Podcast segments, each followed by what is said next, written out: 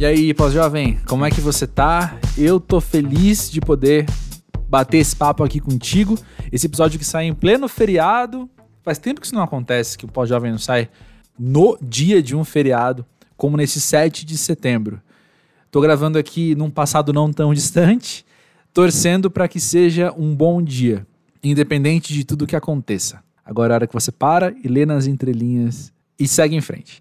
Meu nome é André Felipe, muito prazer se a gente não se conhece. Esse aqui é o Pós-Jovem, um espaço de conversas com pessoas incrivelmente interessantes sobre como tem sido a vida delas nesse período pós-jovem, quando a gente ainda é novo, mas não é novinho, né? A gente já tem lá um repertório, a gente já tem umas manhas para viver um pouco diferente e, na real, para viver melhor do que a gente já vivia antes.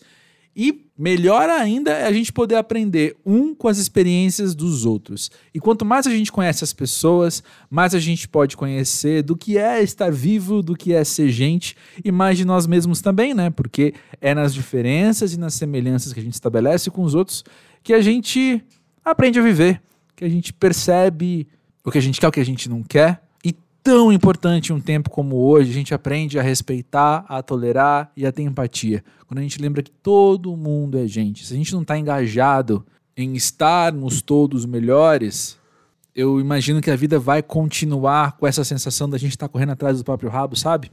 Tá fazendo algum sentido? Eu espero que sim. Eu tô falando aqui, olhando meio que pro nada, brincando com os lápis, porque o pós-jovem é esse espaço quando a gente tá Conversando livremente, sem pauta. É assim que eu faço com os convidados, é assim que eu faço com você agora mesmo, né? E o papo de hoje vem como um intercâmbio de podcasts. Eu não sei se você já ouviu o Taradas por Letras, que é um podcast barra programa de rádio do novo milênio.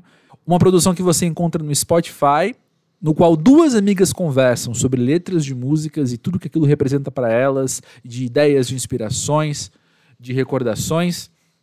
E diferente dos podcasts convencionais, o usuário do Spotify tem a chance de ouvir a música inteira, tem essa, esse privilégio de poder escutar a música em sua totalidade também. Então é isso, é meio podcast, meio programa de rádio. No comando tem uma velha conhecida nossa, Letícia Novaes, ou Letrux, que já passou aqui pelo Pós-Jovem há alguns meses, ao lado de sua amiga Leila, que agora também é amiga aqui do Pós-Jovem, porque este episódio é um baita de um papo com ela. E é muito interessante como, ao longo da conversa, ela se apresentou bastante, ela, ela mostrou muitos lados dela. Então eu sinto até que eu preciso falar pouco nesse momento, né? Talvez você já conheça ela do Taradas por Letras, talvez você conheça ela no trabalho como comunicadora, como DJ, como designer. Ela hoje é designer de interiores e de mobiliário na Movendo, uma empresa que ela tem com seu marido Daniel, e ela mora em Lisboa. Sinto real que já falei demais sobre ela mais do que isso agora vai ser repetitivo. E antes de começar, eu quero só comentar assim, né, compartilhar com vocês que eu que sou um ávido consumidor de podcasts, eu ganho muitas novas dicas de programas para eu ouvir a partir dos convidados dos podcasts que eu sempre ouço. E se você é um ouvinte regular, um ouvinte frequente aqui do Pós-Jovem. Eu torço para você ter essa experiência, porque é muito bom quando acontece comigo. E eu espero que você ouça esse papo com a Leila agora e fale: caramba, eu preciso ouvir o Taradas por Letras, ela é muito legal. Acho que é essa sensação que fica, né? Além de seguir o Taradas por Letras, eu já te dou a dica de seguir o Pós-Jovem na plataforma que você está escutando neste momento. Se você usa Apple Music, deixa também uma avaliação, deixa ali um comentário sincero para mais gente poder achar o Pós-Jovem. E estamos também no Twitter e no Instagram como arroba pós-jovem. Você ouve agora o papo com a Leila e já já eu volto.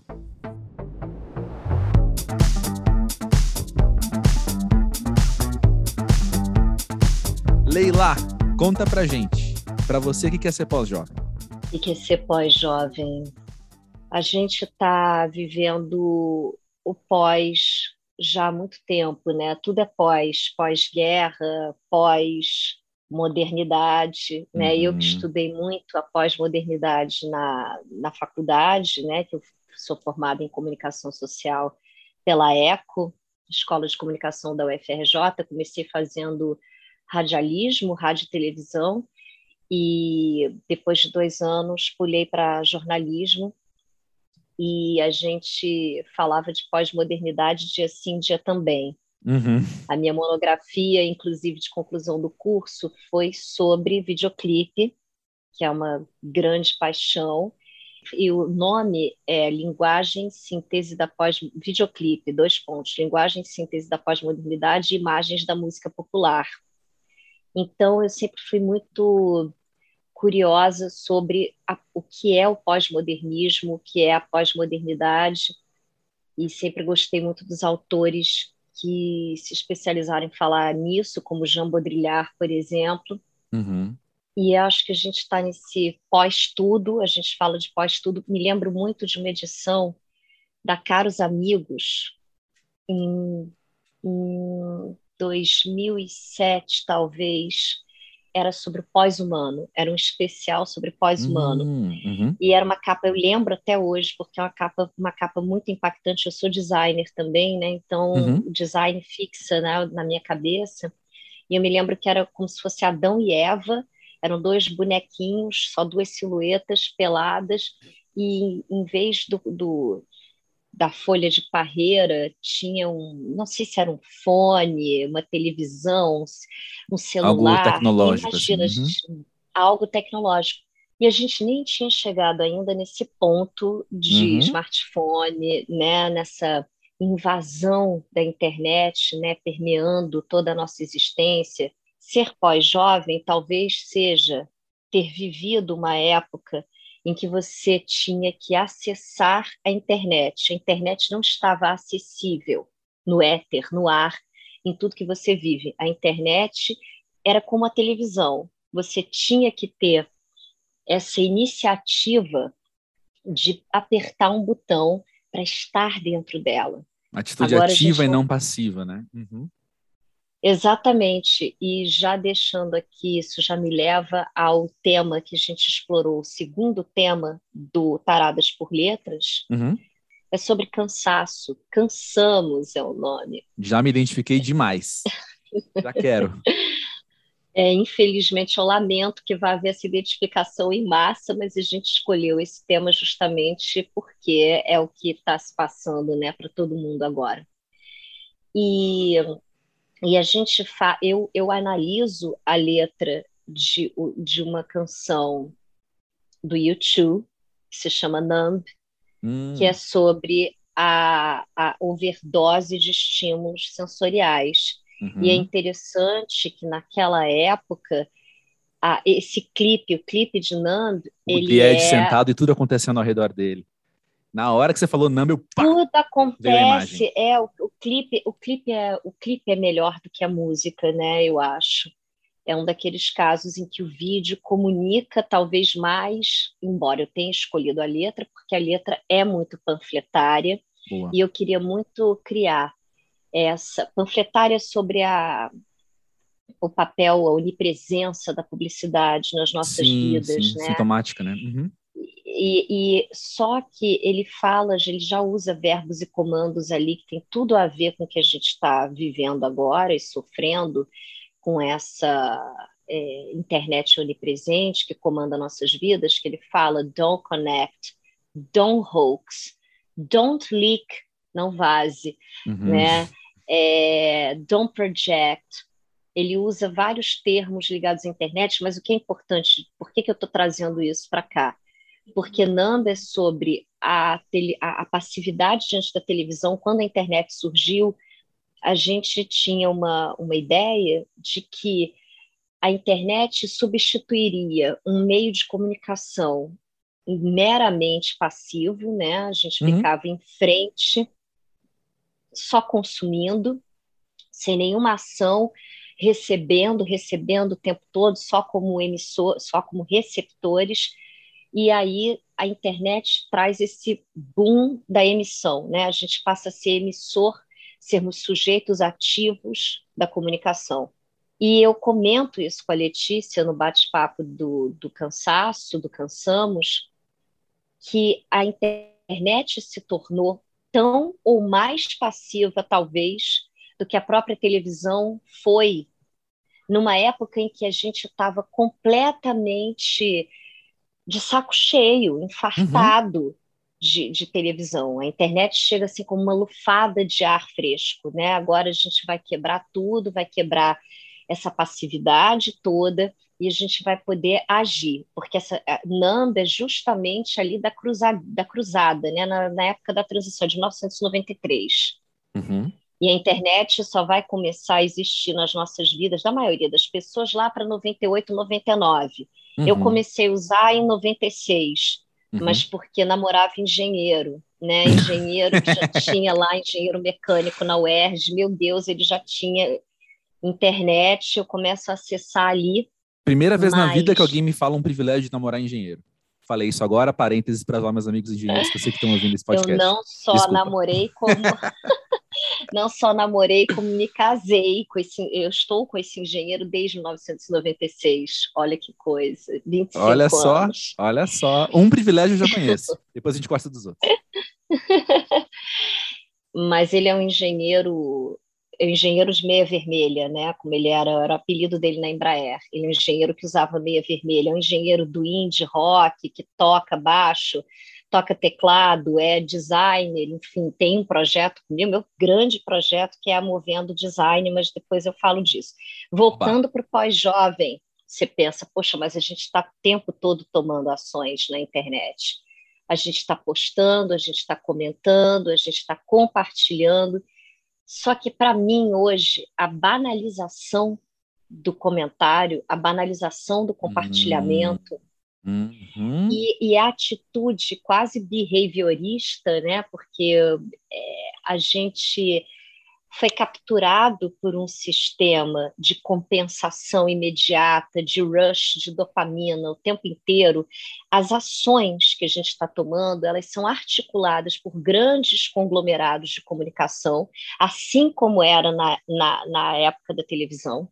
Uhum. Então, porque uma coisa era a internet em que a gente é, militou, a internet na qual a gente desbundou, que a gente surgiu e começou a fazer nossas coisas lá atrás, quando a gente tinha 20, 20 e pouquinhos. Outra coisa é essa internet corporativizada, essa internet política, no pior sentido da palavra política, Sim. dominada por grandes grupos políticos, por grandes interesses, Sim. em que os botões que pautam a sua vida, o que é dado a você fazer, é pautado justamente por esses grupos e de uma maneira muito mais evil, hum. muito mais, porque muito mais presente, porque banalizada, porque muito mais sem sentir, você não sente mais que você está nessa grande avalanche, nesse grande fluxo de mercadorias e de ações que eles comandam, que eles dizem é, como tem que ser feitas, né? como tem que ser tomadas. E eu estou falando disso, André, estou falando em relação a tudo, todas uhum. as bolhas. Eu também estou falando da esquerda, eu também estou falando uhum. da bolha progressista, das pessoas que pensam do, do, ativismo digital, das pessoas que pensam que estão sendo muito ativas, que uhum. estão tendo uhum. poder de escolha, que estão é, decidindo e que estão falando sobre o que elas querem. Não, nós todos estamos falando sobre as mesmas coisas e as coisas que eles, os donos da bola, querem que a gente fale, que querem que esteja em evidência. Então, na verdade, eu vejo a gente pós-jovem, para mim, também é ser empregado de uma grande corporação invisível que não te paga. Uhum, pois é. É, e, é. Mas então é por isso que eu estou falando de passividade. Eu, eu, eu, brinco que nós viramos os macaquinhos do scroll, né? E Nando tem um momento que ele fala don't ape. E ape é macaco, né? Então, é. Assim, ele transforma ape em verbo, não macaquei. A gente está, os macaquinhos do scroll, a gente está sempre passando à frente. Muitas vezes eu me pergunto, por que que eu estou salvando isso aqui para ler depois? Por que, que isso não é importante agora? Por que, que eu tenho que continuar caçando? Na verdade, você está fazendo esse movimento de caçar algo mais relevante. Uhum. Na frente pode ter sempre alguma coisa que vai interessar mais do que aquilo. E aí você armazena, armazena, armazena e nunca está ali. Uhum. Então, mas voltando ao, ao pós-jovem, acho que eu fechei essa ideia da passividade, né? O que uhum. eu quis uhum. dizer sobre por que, que a internet hoje leva uma passividade tão grande quanto a televisão levou naquela época, talvez até pior, porque acho que nós éramos com a TV, a TV tinha um momento para existir. É que você estava é. falando do botão. Agora uhum. não existe mais a separação entre o indivíduo e o que você está fazendo como lazer e mesmo como trabalho, do que você tá, é, você é instado a agir o tempo inteiro e ao uhum. mesmo tempo você cada vez está agindo menos. Você está tendo menos escolhas sobre a sua vida. É claro que eu não vejo tudo somente como uma, parece que quem está me ouvindo aqui nesses primeiros minutos, meu Deus, ela é muito apocalíptica, né? Não, não é isso. É, eu só acho que eu sou muito crítica e eu acho que a gente é, não pode cair nas armadilhas sem saber que a gente está caindo nas armadilhas, porque Perfeito. eu também caio nessas armadilhas. Eu não estou falando de um lugar de alguém que não é vítima disso, que, que passa incólume por isso, de forma alguma. Uhum. Eu super me coloco dentro desse movimento, eu estou dentro desse fluxo. Só que eu estou sempre dentro dos fluxos, analisando os fluxos. De olho abertão, eu nasci pois é. De olho aberto, eu nasci para analisar as coisas, então eu, uhum. eu analiso criticamente. Agora, é claro que hoje você pode ser uma emissora de rádio, hoje você pode ser uma emissora de televisão, que obviamente em 1993, quando o NAMB foi composta, não era algo que não existia. Uhum. Você não podia fazer isso. Uhum. E, e, é claro que isso é louvável, é claro que a gente tem uma democratização do uhum. acesso à, à, possibilidade de emitir as nossas ideias, opiniões, é, nossos trabalhos, de nos expressar. Uhum. Mas voltando à questão do pós, que mundo é esse em que tudo é pós, né? É, nós estamos nessa pós-modernidade, aí eu volto à capa da Caros Amigos falando do pós-humano, nós estamos nos tornando seres híbridos, né? Grande Blade Runner, a gente está tá se robotizando, uhum. né? Todo esse mecanismo de botõezinhos é muito robótico, é muito robotizador. Eu acho que se a gente está num grande fluxo hipertextual, que é o que a internet justamente é, trouxe para a gente, essa realidade paralela que foi criada, que agora é a grande realidade na qual a gente está vivendo, uhum. existe jovem, existe velho, uhum. existe adolescente, existe criança, porque a minha filha de 10 anos, ela é pós-criança, porque ela está mais preocupada com o canal dela no YouTube. Uhum. Ela já é a, a, a pequena emissora, a emissorazinha, Lili, né? O nome dela é Lídia. Ela é a pequena emissora Lili e ela está mais preocupada com isso que em brincar, do que com uhum. brincar.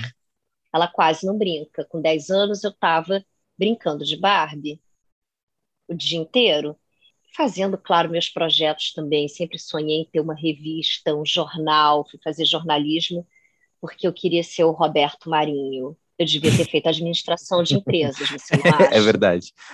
e não foi um grande erro, né? Mas, enfim, mas eu queria, sempre quis ter coisas, ter o controle, ter o domínio para poder dizer as coisas que eu queria que fossem ditas. E aí eu me pergunto: tem criança hoje? Tem velho? Tem adulto?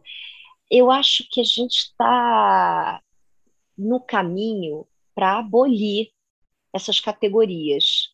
Uhum. Sabe? Eu acho que a gente está dentro de uma grande sopa, uma geleia geral de faixas etárias. Mas é, eu acho que se convencionou dizer que nós, que estamos aí na casa dos 40 anos, que são 40 anos muito específicos na história da humanidade, que uhum. peso, né? Porque eu acho, tenho achado muito pesado vivenciar tantas quebras de paradigma. Às vezes eu fico muito revoltada, comento com os meus amigos, com meu marido, até mesmo com a minha filha.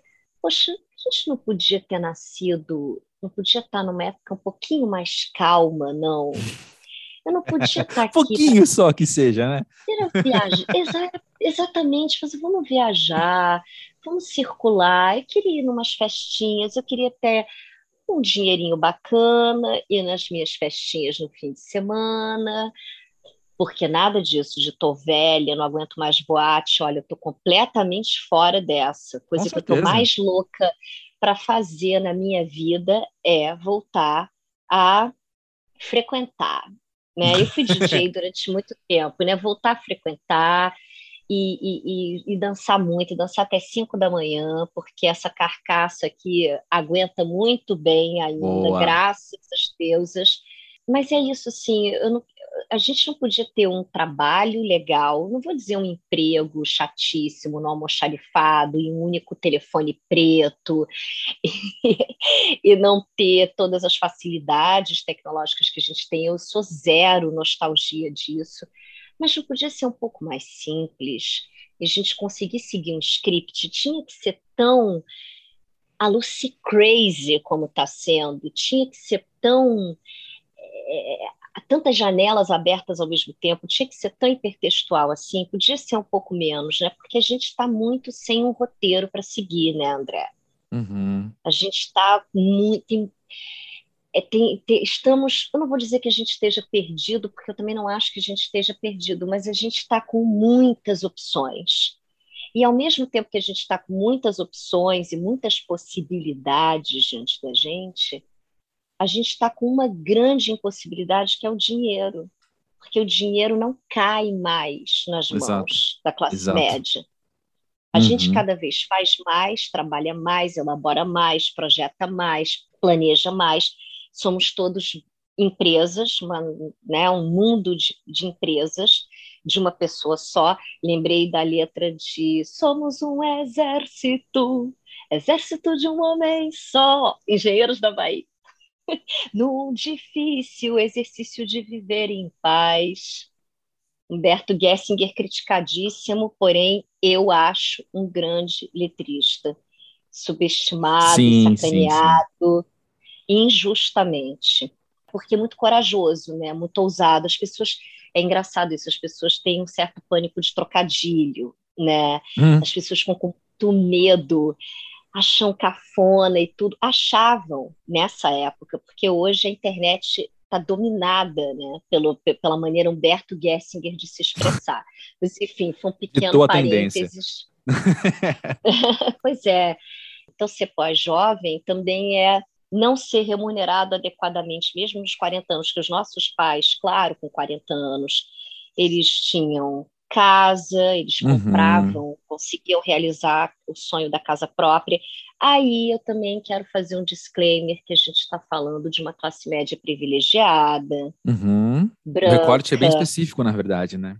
A gente esquece porque a gente faz tão, a gente faz parte, né? A gente está enraizado, mas é um recorte muito específico. A gente teve acesso a tudo isso, mas ao mesmo tempo a gente vende, isso está sendo destruído, a, uhum a passos bem apressados, mas a gente vem de um momento quase que um idílio, né? Embora o Brasil não tenha sido resolvido pela era uhum. petista, longe disso, uhum. milhões, zilhões de problemas, mas a gente teve umas urgências foram resolvidas, né? Tipo fome.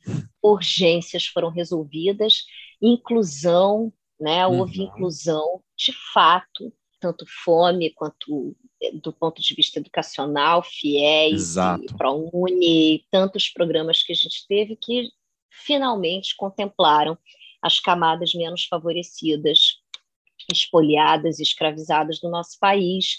Mas eh, se a gente olhar para as estatísticas, eu olho muito para as estatísticas, porque o meu trabalho é um trabalho de forecasting, né, de previsão sim, sim. No, no, meu trabalho como designer, né? Eu sou designer de mobiliário, designer de interiores. Eu tenho que estar sempre muito up to date com tudo que está rolando é, sob o aspecto sociológico, sob o aspecto cultural, de hábitos, né? O que, que as pessoas, porque o design é isso, né? O design é para ajudar as pessoas a viver melhor é para fazer. É, o design tem que ler, tem que entender a época pelo qual, pela qual ele está passando e, ao mesmo tempo, sempre adicionar camadas a essa época de transformação. Transformar essa época em algo muito melhor do que a maioria mesmo uhum. pode cogitar. Uhum. Né? Então, assim, a gente faz um, faz móveis diferentes, móveis que vão atender essa casa fluida do século XXI, com, com mais integração de todo mundo que vive dentro dela, com menos separação entre os cômodos, uhum. e a gente uhum. começou a produzir home office. Em 2018, a gente criou uma, uma linha de móveis que é para atender pais que têm os filhos em casa e que precisam estar tá trabalhando com as crianças, especialmente mulheres empreendedoras. Então, Sim. são móveis que se articulam e as crianças conseguem conviver no mesmo espaço, no mesmo ambiente com os pais. É um barato, mas enfim. Se não me engano, 48% das pessoas, eu acho que assim, essa pesquisa foi feita nos Estados Unidos, nos anos 80 tinham casa própria, conseguiam comprar a casa própria, financiar né, uhum. a casa própria. Aí esse número cai para 38% nos anos 2000 e agora esse número está em 28%. Uhum. É, a, é, o recorte por gerações. Então, uhum. a geração Z, existe um problema de moradia, André, de habitação muito grave. Total. Vindo por aí. Ele já está, já existe, mas ele vai Só que vai piorar. Uhum. Pior, porque você não consegue sair do aluguel hoje. E a gente, a gente sabe que se falam isso nas redes sociais o tempo inteiro, tem um esquadrão de memes sobre uhum. isso. Né, brincando, fazendo graça, uma coisa muito séria, mas eu entendo também que a gente precisa desopilar, né, a gente é. precisa é. rir, rir, sempre rir, nessa vida é melhor sempre rir. gente, aquela que cita a vovó Mafalda, nesse momento. Então a gente é, a gente acompanha aí, vê os memes todos falando que ah, meu pai, meu pai comprou, meu pai com a minha idade tinha uma casa, um carro na garagem, já estava se preparando para aposentar, para uhum. se aposentar, para começar a desacelerar a vida. E eu estou aqui, consegui comprar o meu primeiro All Star. É. Né? Tem muita, tem muita muito é. meme, é. muita graçola com, com isso. Mas o fato de ser pós-jovem é isso, é tentar se encontrar num mundo que está é, em ebulição, passando por mudanças muito grandes, em que a gente realmente não tem descanso, por isso que a gente está se sentindo tão cansado, porque o script uhum. traz segurança, o script traz proteção, o script traz um, né, você tem uma separação entre trabalho e, e vida pessoal, que, você, que a gente viu ser dissolvido. Então, é uma vida, a gente está levando uma vida muito cansativa. Então, pós-jovem é viver cansado, pós-jovem, mas ao mesmo tempo é ter possibilidades que os nossos pais e avós nunca imaginaram ter. Exato. É ter a nossa própria, é ter a nossa própria voz. Está uhum. faltando que essa voz gere frutos até para que a sociedade passe para a próxima fase. É uhum. É isso. Uau, Leila, quanta coisa massa! E eu vou ter a, a, ousadia de falar que muita coisa que você falou me fez pensar que a gente é muito parecido, sabia? E acho que as uhum. maneiras mais diretas de eu dizer isso é que eu também, né, formado em comunicação, também fiz uma monografia sobre videoclipes. Aí na pós-graduação, na verdade, Uau. que foi de onde surgiu o Música Pavê, que é um trocadilho a lá Humberto Gessinger também. Então, assim. o pós em vez do tio do pavê, você é o pós-jovem do pavê. Ah, olha só! Já fui muito chamado tio do pavê, na verdade, mas enfim. adorei, adorei isso. Mas é. Eu também tenho esse olhar muito crítico o tempo todo e eu tenho. Eu não sei se você passa pelo mesmo desafio de. Sabe quando você une razão e sensibilidade, assim, né? eu não sei como é que chama isso. Mas esse desafio desse lugar, assim, de você falar, cara, eu sou muito crítica e eu sou muito enviesada por ser gente, sabe? Por eu ser uma pessoa. Então, automaticamente, eu sou muito enviesada também. Quando a gente estava falando desses recortes, né? Que a gente, a gente constrói todo um discurso que se aplica a nós. Né? Ele está falando muito especificamente da nossa realidade. E o porque a gente nunca usa, porque a gente nunca olhou tanto para eles, para os outros. A internet hum. trouxe isso. Hum. Por mais que a gente tenha olhado mais para a gente, né, a cultura da selfie, né, e a gente está sempre, a gente faz, tem um outro meme que brinca com zoom, né, não fica preocupado com como você está, não, porque só vou olhar para minha cara. É. Né? Eu só vou ficar olhando para mim, não estou olhando para você, não estou nem aí para você. A gente está com essa overdose de tela, tendo é. que lidar com a superexposição da nossa própria imagem, mas ao mesmo tempo, a internet trouxe um nível de interação com o outro que é inegável que não se tinha antes, porque a gente uhum. tinha os meios de comunicação, as cartas para redação. uhum. que ocupava uma tripinha Verdade. no jornal. Verdade. Você lia a opinião de meia dúzia de gatos pingados. Agora você é exposto, né? as pessoas vão tomando os seus palanques, vão tomando os seus espaços, os seus lugares, e você olha, agora a gente está olhando para índio, para preto, para mulher, para, enfim, para LGBTs, para pessoas que que eu detesto o termo minoria. Eu, particularmente, uhum. enfim, eu tenho Falta um, certa, é, urge problema... um rebranding desse termo, eu concordo com você. Urge, não é? Eu acho uhum. que urge um rebranding, mas continua. Me, Sim, mas eu estou curioso para ouvir. Como é que você tem lidado com seus vieses e com a sua consciência de que você precisa, nesse processo de olhar para si e de olhar para o outro, entender as partes que compõem a sua perspectiva, entende? o que monta o seu repertório, o que monta os seus vieses mesmo. Né? É bem complexo.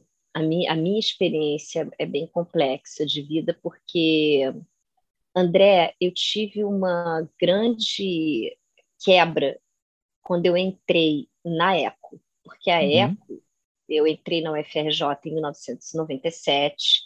Claro que as universidades públicas ainda não eram vastamente ocupadas né, por pessoas de classes mais baixas. Uhum. Ainda existia um monopólio da, da classe média branca, esse termo horroroso, bem nascida. Hum, horrível mesmo.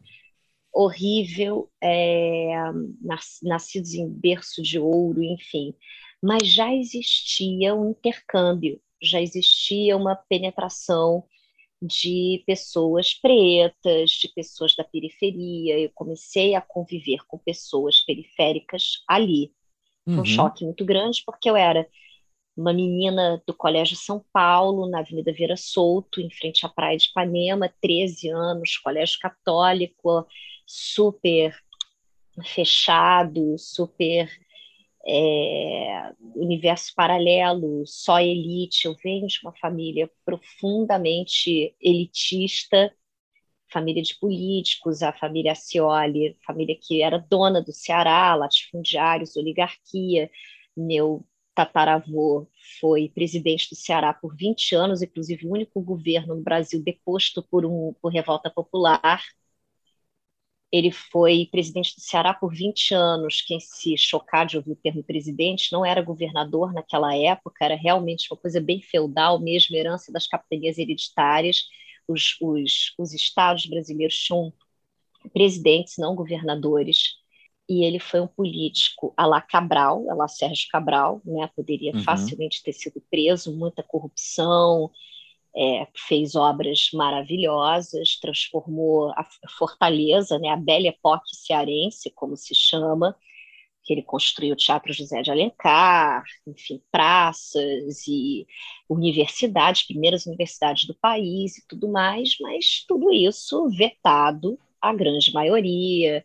Uhum. E depois muito, é, tem meu bisavô, Ronald de Carvalho, que foi um dos, um dos pontas de lança do modernismo no Brasil, foi um dos organizadores da Semana de Arte Moderna de 22, grande diplomata cultural, que morreu ministro-chefe da Casa Civil de Getúlio, uhum. quando ele sofreu um acidente com 41 anos, isso em 1935.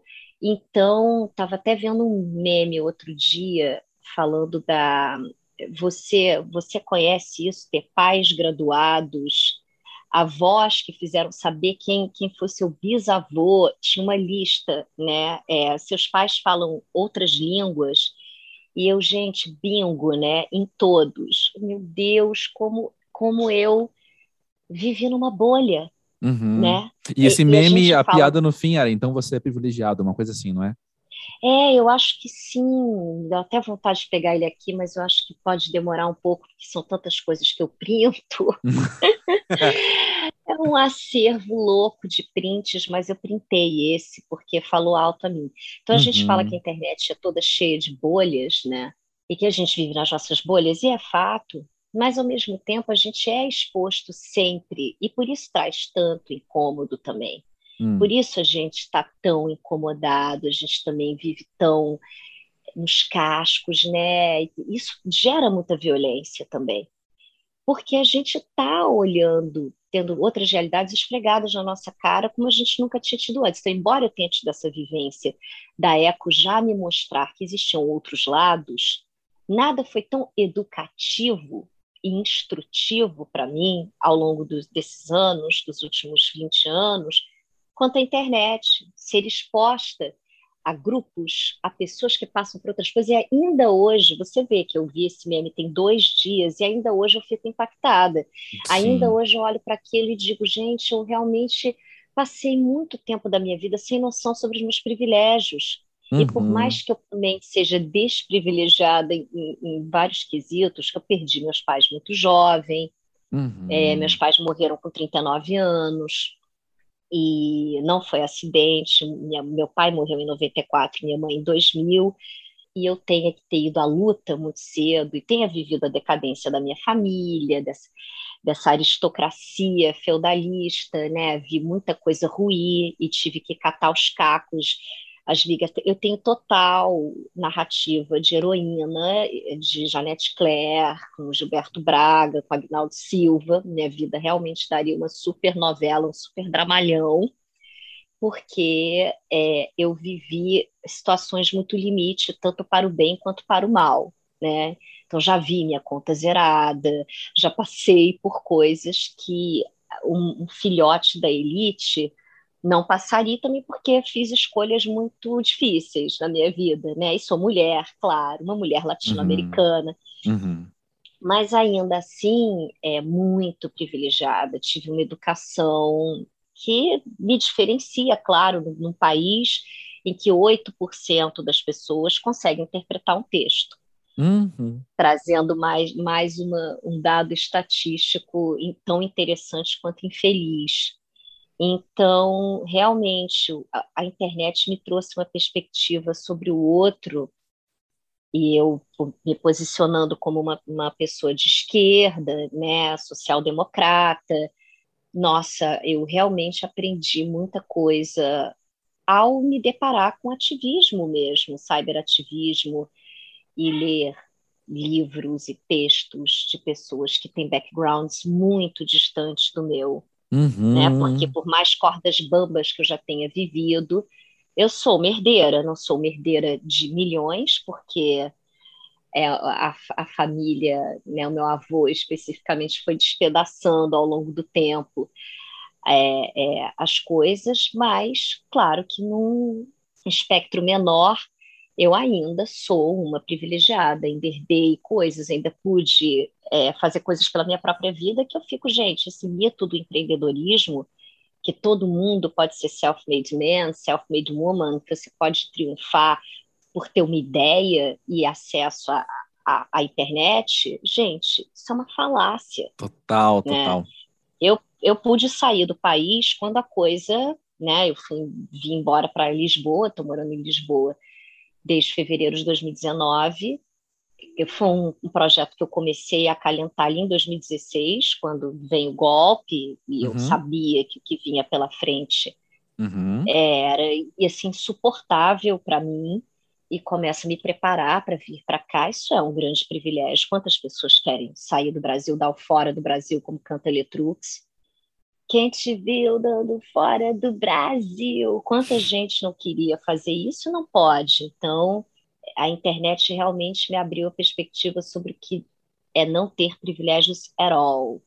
Uau!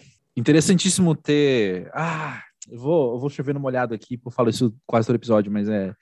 Pós-jovem tá aqui para isso, sabe? Que bom poder ter contato com você, Leila, sabe? Ouvir, uh, de fato, a tua vivência, a tua perspectiva. É bom, é enriquecedor para a gente poder ter contato com mais uma vivência, né? E lembrar que todo mundo tá, um, ocupando o mesmo espaço do mundo, né? Espaço físico, digo, né? E dois, interagindo e podendo trocar e a gente poder ser transformado por isso também. Eu quero te perguntar o que na minha cabeça é inevitável, que é com tudo isso, que é esses processos transformadores de contato, com informação e com tecnologia, que é com as suas vivências. Você citou jornalismo, você citou ser DJ, você citou ser designer. Com tudo isso que vai acontecendo e se transformando, como é que a gente chega no Taladas por Letras? Como é que a gente chega no Taradas por Letras? A gente, eu vou citar astrologia agora. Sou geminiana, com Mercúrio em Gêmeos e Lua em Gêmeos, o que isso significa que eu sou multifacetada, atiro para todos os lados, tenho muitos interesses, sei fazer muitas coisas. Às vezes eu brinco que eu não, não podia ter nascido com tantos talentos, porque isso torna a vida mais difícil. Eu sei que pode soar pretencioso, mas é fato que eu sei fazer muitas coisas, André. É, claro que a comunicação é o fio condutor. Quando eu faço móveis, quando eu projeto móveis, desenho móveis, eu estou me comunicando com a sociedade. Na verdade, eu acho, inclusive, que a experiência é topo de linha da comunicação. Uau! É, porque eu estou fazendo coisas para as pessoas usarem para facilitar Literalmente a vida concretas, delas, né? Uhum. concretas, palpáveis. Eu tinha essa Uhum. necessidade, porque eu tenho esse muito, muito- monte de gêmeos, muito ar, mas eu também tenho muita terra no meu mapa. Eu sou um conflito ambulante de ar e terra. Então eu precisava palpabilizar, eu precisava concretizar. Eu também sou uma pessoa das obras, das obras físicas mesmo. Mas a comunicação é esse, essa espinha dorsal, como eu falei mas dentro da comunicação eu escrevo, eu faço colagem, eu faço curadoria, eu fui assessora de imprensa, eu escrevo, sou escritora, sou poeta Uhum. e edito e tive uma, uma revista chamada Vertigem, com a Camille Viola, que é jornalista de cultura, também um projeto que era 100% feito por mulheres, né? eram só mulheres que escreviam, bem ali no, no iniciozinho da terceira onda feminista. E, toco, sou, fui DJ, sou DJ, né? Porque eu estou sempre escolhendo, continuo ciceroneando, né? Escolhendo música agora no, no Taradas. Então, como é que eu cheguei no Taradas? O Taradas faz parte desse grande fluxo. Estou falando desde o início do programa que eu não gosto muito de categorias, né? Acho que, que o mundo seria bem mais fácil se a gente categorizasse menos. Concordo Acho bastante. que categori- categorias são ótimas para planejamento, para as coisas do dia a dia, para a gente se orientar, para a gente se situar, mas para a gente curtir a nossa grande experiência humana de estarmos vivos, eu acho que quanto menos a gente olhar para as etiquetas, para as tags, para as tarjas, melhor. Mas a história do Taradas é a seguinte: Taradas nasce dessa minha vocação para falar, esse dom da oratória que eu tenho, que estranhamente não foi tão explorado, né? Foi Hum, quase não foi explorado por mim na minha carreira, porque organizando aqui, né? Eu me formo em 2003, começo a trabalhar como jornalista em 2004 e trabalho, meu último trabalho como, como jornalista, como assessora de imprensa é, dentro de organizações, né? Não empresária de mim mesma. uhum. É, foi na Oi, e aí eu saio da Oi em abril de 2015, e em 2016 eu começo as primeiras experiências do que viria a se tornar Movendo, ao longo de 2016. Então eu, eu passo para a banda do design, para o lado do design em 2016, mas só realmente sedimento e crio a empresa, e Daniel vem trabalhar comigo em 2017. E, e aí, é, essa coisa do, do, do jornalismo, é, a, a, última experiência que eu tive como jornalista, é, não sei se eu posso chamar a experiência que eu estou tendo taradas exatamente jornalismo, acho que é, é jornalismo, é, eu sou uma apresentadora ali, uma, eu, eu, eu, assim, hoje eu acordei pensando em etiquetas, em categorias, sou contra, mas para o marketing elas são essenciais. Sim, sim. A gente está fazendo no Taradas, Letícia, e é um trabalho de edutainment, que é uma, uma tag que está muito em voga agora, que é esse blend, né, essa mistura de educação com entretenimento, porque eu vejo um, um viés educativo muito forte no Taradas. Na verdade, eu nem uhum. via.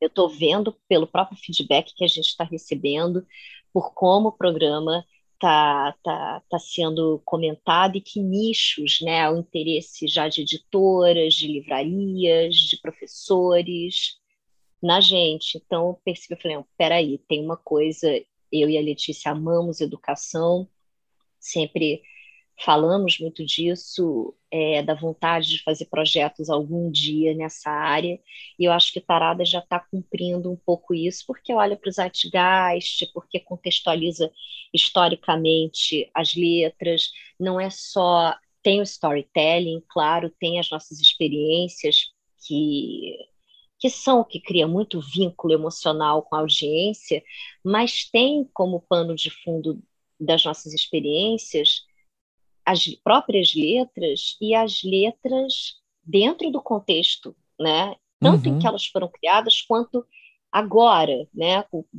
Se pensar em Numb do YouTube, agora, que, que está falando sobre cansaço e, a, e o momento que a gente está vivendo, né? Então tem um papel aí de, de fazer as pessoas pensar, né? De, de uhum. fazer, de levar reflexão e reflexão de qualidade mas a coisa da voz foi uma coisa que não despontou para mim, talvez por eu escrever é, muito bem e caudalosamente, sempre escrevi muito e sempre muito elogiada e sempre ah, a escrita sempre estava na frente. Era o que eu via com mais naturalidade. Então, falar, mesmo tendo começado na época em radialismo, não era o, o mote não, não foi o que, e como eu te falei, cara, é muita coisa que eu faço ao mesmo tempo, né? E são muitos interesses, é música, artes visuais, design, astrologia. Então é tanta coisa que isso ficou em segundo, em terceiro, em quarto plano. Mas eu sempre gostei de cantar, sempre foi um hobby. E, e eu tive uma experiência bem fugaz com rádio em 2004 eu uhum. fiz um quadro de um programa chamado Nagandaia, que era sobre música brasileira na KUSF, que é a rádio, a College Radio de São Francisco, né? Da Universidade de São Francisco. Foi um contato que eu fiz no Orkut. Nessa época eu estava começando a escrever crítica musical, escrevia uhum. para o portal da Bonico Smith, que tinha sido da Bis, o Bacana. Uhum. Era colaboradora, é, cheguei a fazer coisas para Rock Press também na época. E estava muito envolvida com música, DJ em São Paulo, tinha me mudado do Rio para São Paulo, mas tinha, enfim, 25 anos e ainda não tinha estruturado, não sabia né, o que, que era estruturar uma carreira, até porque não se falava disso naquela época, né, André? Uhum. A gente era freelancer e acabou. A gente não, não olhava com essa inteligência das planilhas, né, essa lógica planilheira e de, e de, se vender. A gente não sabia se vender, a gente não sabia fazer marketing, era totalmente, tá vendo, verdade, gente, pós-jovem, foi criado num outro, uma outra estrutura, era outro ambiente. Então a uhum. gente fazia as coisas muito sem pensar, muito sem entender para onde que a gente estava indo. Acho que a gente se culpa muito por isso hoje, né? Nossa, Porque... muito bem notado. Muito bem notado. Não é porque uhum. que eu não entendi que daqui era para sair para ali. Isso tem tudo a ver com que, com, com, com o que eu estou te respondendo sobre a voz. Sim. Mesmo tendo começado fazendo radialismo, mesmo tendo tido uma experiência que foi super bem sucedida, era um programa que as pessoas tinham muito carinho ali na QSF, gostavam muito, e mesmo assim não, não me toquei que eu podia fazer um trabalho com voz e foi das áudios trocadas com Letícia, né, com Letrux, que a gente se aproximou muito, é, nossa amizade se aprofundou muito na pandemia, porque hum. a Letícia começou, enfim, a ter menos compromissos, né? Uhum. Infelizmente, os shows pararam e a Letícia se viu num, num retiro, podendo saiu daquele turbilhão, né, do Noite de Climão, Letrux Noite de Climão, que foi um desbunde, uma loucura, e a gente começou, de repente, a gente se viu trocando áudios, assim, de 30 minutos, de 40 minutos, no WhatsApp. Que já eram podcasts. episódios de podcast, exato. que já eram podcasts, e um dia ela disse para mim... preciosidade, amiga, você guarda isso que a gente vai pagar caro um dia por eles, hein? Ah, olha, eu sabe que a gente estava comentando outro dia que a gente tem que o NFT, o NFT. É, exato. E tomara que, que elas sejam muito bem pagas, mas eu quero fazer dinheiro antes disso, tá, André? Alô, marcas. Não sou mais uma, uma, ingênua, agora eu sou pós-jovem, muito sabidinha, muito Da lógica planilheira. Cada vez mais na lógica planilheira, exatamente, vamos planilhar. Mas é isso. E aí ela falou, Leila, e você já percebeu que você mete letra de música em tudo? Eu também meto, mas você mete ainda mais do que eu. Meu, tu não sabe o que, que aconteceu? Os caras do Charlie Brown invadiram a cidade. Qualquer coisa é gatilho para letra. Assim, Amiga, você não sabe o que, que aconteceu. Já vinha automaticamente. Os caras do Charlie Olha, Brown. Os caras do Charlie Brown não invadiram a cidade. Mas olhei lá, você é hilária, você mete letra. E, gente, não é só letra profunda, não é só Renato Russo, Humberto Gessinger, Caetano Veloso, não. É a vovó Mafalda. Tem essas vovó Mafalda. Uhum. Rolam umas toscarias. Rolam muitas. Assim que é bom, tem que ter, tem que ter. E, e, aí ela falou no final do ano passado, ela disse a gente tem que transformar isso em programa e a gente criou o piloto em fevereiro uhum. e enfim, e aí a gente mostrou para o Spotify, o Spotify é, porque o Spotify tem os originais, né, que eles Exato. compram e aí é deles, não é. O, o, o Taradas não é um original Spotify, ele é, uhum.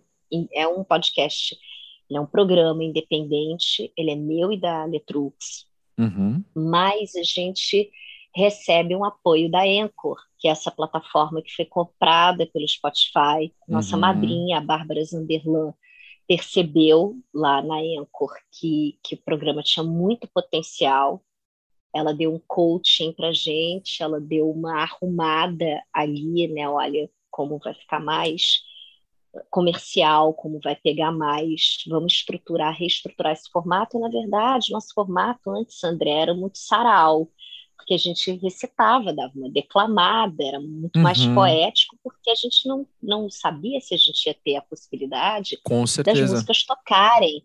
Porque é. isso é um formato novo do Spotify, é o Música pois e é. Que para os assinantes Spotify você escuta a música inteira, né? Uhum. Então isso uhum. faz toda a diferença, traz uma dinâmica para o programa muito diferente. Certo, Leila. Que sensacional ouvir tudo isso. Eu tenho, não tem como não te perguntar antes de falar tchau para você. Eu vou precisar te perguntar isso. Eu, é muito bonito assim você poder ter um trabalho tão legal, Vertigem com a Camille Viola já passou aqui pelo pós-jovem, e você tem um trabalho tão legal agora com a Letícia, que já passou pelo pós-jovem. Então, a pergunta é: como que é trabalhar com amiga? Uau, é bom demais. Eu acho muito bom. A gente se complementa, né? Nessas, nessas duas experiências sempre houve um complemento, uma complementação das personalidades. Eu brinco assim, eu transformei meu marido em sócio e transformei uma grande amiga em sócia, né? A Letícia agora comigo no Taradas. Claro que por um lado eu fico, ai, gente, eu, eu não tenho mais espaço para falar sobre a vida, para comentar como eu estou me sentindo, para falar porque vira tudo é trabalho, trabalho consome demais a gente. Eu nunca Sim. pensei que um programa pudesse, inclusive, dar tanto trabalho. Uhum. Semanal, né? Uhum. E é uhum. muita é muito conteúdo, é muita pesquisa. A gente não tem equipe, não tem uma pesquisadora uhum. para ir lá ver, querida, por favor, dá uma olhadinha aqui nessas letras, traz aí os subsídios e eu que roteirizo a minha parte, claro, não roteirizo a parte da Letícia, mas, enfim, é muito trampo para nós duas, né? Letícia uhum. edita, que faz edição é ela, então, acaba que a gente perde o espaço para brincadeira, né? Para hum. não ser a gente mesma, mas poder. Estava falando, amiga, pelo amor de Deus, vamos gravar sobre as nossas sagas. Sim. Porque a gente tá só, faz só taradas, então tem esse lado que é, enfim, acaba. Mas aí também é um efeito colateral de tudo que a gente já falou aqui, né? Que o mundo está é. assim, a gente está vivendo para trabalho, e acho que na, na, na coisa de viver para. Se a gente é obrigado a viver para trabalho hoje, então que, que o trabalho seja com as pessoas que a gente mais ama, ah, e com quem a gente dá liga, e com quem a gente se sente à vontade tive muitas muito boas experiências ao trabalhar com amigas. Ah, que delícia. E olha só, na humildade, eu te digo assim, toque de quem quem está no formato podcast há mais tempo que você, só dizer que isso se desenvolve também. As brincadeiras a gente dá um jeito de achar, sabe? E por falar em brincadeiras, uhum. eu contei quantas letras de música você citou hoje aqui ao longo da gravação. Ai, e foram só quatro. Foram só quatro foi do YouTube, depois Engenheiros da Havaí, a Vovó Mafalda e a Letrux. Se você quiser, bônus. Charlie Brown Jr., você tá dando um exemplo. Charlie Brown Jr. Então anotei Por aqui, favor. inclusive. Aí é um bônus. São então cinco, foi quatro então. mais um. Foi quatro mais um. Leila, muito obrigado por trazer você aqui para o Pós-Jovem. É muito precioso poder conhecer mais de você, que eu já estava conhecendo. Eu já né, acompanhei muita coisa que você fez ao longo da vida, mas aí nessas últimas semanas, com mais intensidade, com o Tarot das Letras também. Então, agora aqui no Pós-Jovem conhecer você é um baita de um prazer. Obrigado, viu? Eu te agradeço muito por esse espaço, André. Parabéns pelo programa, parabéns pela ideia de colocar no radar pessoas que, que não são, porque 40 anos, há 30 anos atrás, já eram uma outra coisa, né? É, uhum. É, já velhos, já, já passou, já está aposentados, pré-aposentados, era toda uma outra meu sonho. Desacelerando. Para com isso, vamos aproveitar. A gente só tem que ganhar mais dinheiro, André. Total. Total o problema é, é, esse, é essa conta que não fecha. A gente sendo é. bem remunerado pelo que a gente faz, eu acho que, que a gente pode levar uma vida muito mais interessante, muito mais rica e e proveitosa mesmo do que é que os nossos pais e avós levaram. Mas é muito legal você estar tá colocando no radar pessoas que, que não envelhecem, que estão colocando as suas ambições e aflições e amores e, e, e vivências para fora e sendo tudo ao mesmo tempo agora. Titãs, tudo ao mesmo tempo agora. Quatro mais duas. As bonus tracks, bonus lyrics. Isso. Obrigado, Leila, adorei. Obrigada a você.